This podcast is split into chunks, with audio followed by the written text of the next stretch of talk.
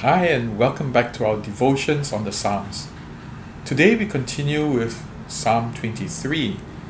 We did four verses, the first four verses on Tuesday, and we talked about how God protects us, keeps us safe from enemies, from the turbulence of life, and especially leads us along the right paths, which is protecting us from ourselves, often the worst enemy. And then we talked about walking through the darkest valley, where we often face danger and death. And knowing that God is with us, we can have peace. But today we reach the climax of the 23rd Psalm. It's my most favorite part. In fact, it's my, mo- my favorite verse in all of Psalms. It is in verse 5 that says, you prepare a table before me in the presence of my enemies. You anoint my head with oil, my cup overflows. And then he concludes Surely your goodness and love will follow me all the days of my life, and I will dwell in the house of the Lord forever.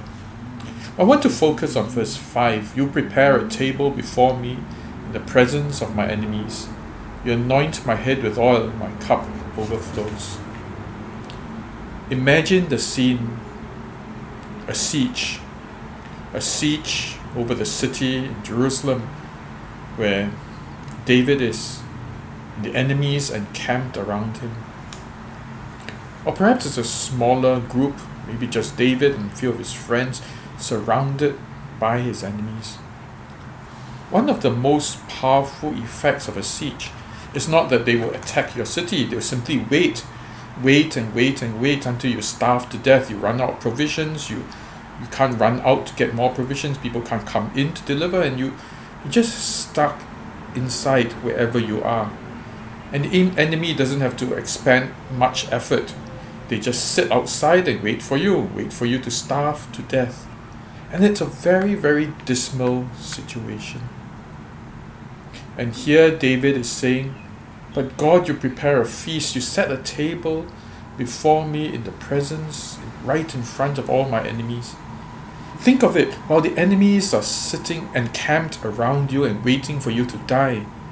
There you are feasting away, celebrating, having a great life because God provides. What's more, he says, You anoint my head with oil that has to do with coronation. Even in the midst of all my, in the presence of all my enemies, you are crowning me. You're telling me that I am your beloved, your chosen one, your special person. And then my cup overflows. I'm celebrating. A full cup, an overflowing cup, denotes a celebration, an overflowing of wine and good things. What the psalmist, what David is saying is that even when surrounded by my enemies, I am being given a feast. I am being told that I'm God's special chosen person. And in that feast, there is celebration. What a thought. But does God really do that for us? And what does it mean then to celebrate and have a feast? Or with my cup running over? Is it something that's physical? Does God really give us all these good things? Yes and no. Yes, in the sense that we cannot, we can never dismiss God's ways. We can never predict God's ways. And there have been people who have been delivered that even in the presence of the enemies, God has physically blessed them. But there is also a large, large possibility that cha- circumstances do not change. But what changes is that we, inside us, in the depth of us, something changes.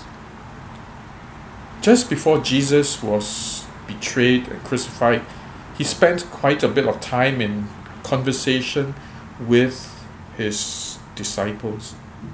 And in that conversation, he told them what was to come soon that he would be betrayed uh, into the hands of cruel men, and then he would be flogged, and then crucified, he would die.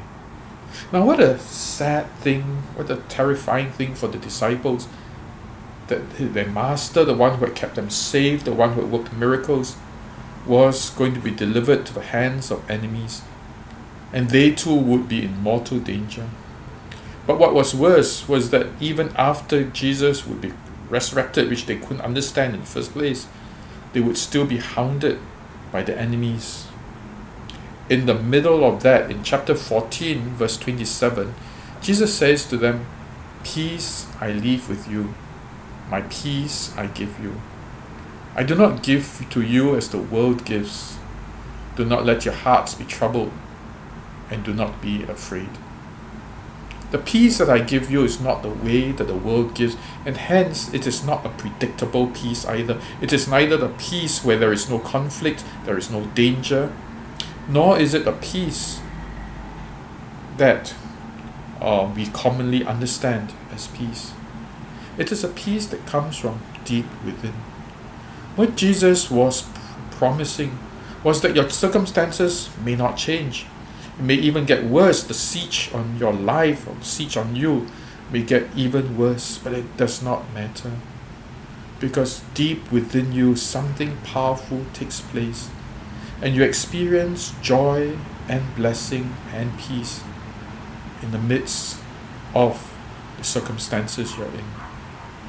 Now, this is the miracle of the presence of God. That not only do we should we just keep looking for outward things or prosperity and promotions and removal of our enemies, but rather that in the midst of the most trying and difficult circumstances, God changes something within us and gives us a joy and a peace. That's far more powerful and beautiful, and it's something that I urge all of you to seek after because it is promised by God and it was a testimony of David experience this again and again. Let's look at other Bible characters and also other people in real life. Stephen, the Apostle Stephen, was being stoned to death for speaking the truth. The Bible records that as he was being stoned, his face turned a radiant glow. Consider that, that he looked up and he saw Jesus and his face just glowed with joy in the midst of death, in the midst of people throwing stones at him, there was joy in his heart. We hear the same about John Wesley. John Wesley was a terrified young man. Actually, in his early days, he was scared of death. But after the Lord had transformed him, he dared to face a hostile crowd, a heckling crowd, even a crowd throwing objects at him. He was no longer afraid. Something in him had changed. It's filled with joy. I like to share, I think I have several times already, about my friend Eric. That just minutes before his execution on death row, he stood, took his shower in an open courtyard, surrounded in four corners by armed guards. While he was showering, he was sharing the gospel to the guards not out of obligation, but out of joy and excitement as he told them that Jesus is real and there was no doubt about it. And then, as he walked to the gallows with another prisoner, he pleaded with that prisoner, If you will just say yes to Jesus, we will get to heaven together. Please come and join me, because that's the best thing that could ever happen. A man so full of joy in his last moments it didn't bother him that it would be the gallows. All he could think of was Jesus welcoming him into his presence. This is a reality in our lives. And I urge all of you to seek after that reality, the promise and the testimony that it is in the presence, that even though we are in the presence of our enemies, God prepares a table, a feast for us he anoints us by telling us that we are His special person. And then the celebration, the overflowing of wine, the overflowing of our cup takes place. Seek after that. Not uh, over the change of circumstances, but for the real thing, a joy in our hearts in all circumstances. Shall we pray? Father, that testimony of David's was real to each of us. it can be a reality for all of us, Lord. I know that. I pray for all my brothers and sisters that they may seek after this and not only seek after this, but as you have said, those who seek will find. And they will find a joy, a celebration, a feast in all their circumstances. I pray especially for those who live in bad, difficult circumstances. For those where there is no peace in the family, where there is fear, wherever they are. I pray, Lord, for those who live in the presence of their enemies. I pray for each one who faces such painful and dire circumstances that they may find a feast provided by you. There will be a table set for them. There will be an anointing, an affirmation that they are your special children and they are your beloved. And there will be celebration, joy that comes, overflows from them. A peace, not the world, not the kind that the world gives, but a peace that transcends everything. Father, let this promise be true to each one who seeks you. For I pray this in Jesus' name. Amen. Well, then, I hope that you will have a blessed weekend. Once again, I look forward to seeing as many of you as possible this Sunday. But if you are more on the vulnerable side, then I urge you to take care of yourselves. This Sunday, we want to talk about God's love and God's concern for the hungry.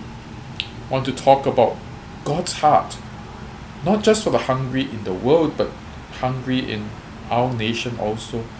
What God wants then is not just that we know, but rather that we care as well. Because this is very much a part of, very much in God's heart. And so, um, do tune in if you can't come to church. But if you can, let me encourage you to come together to celebrate because really the coming together is a great thing for you as well. That's not to say that worshipping online is not a good thing. And yet, the worshipping together in each other's presence is really a treat.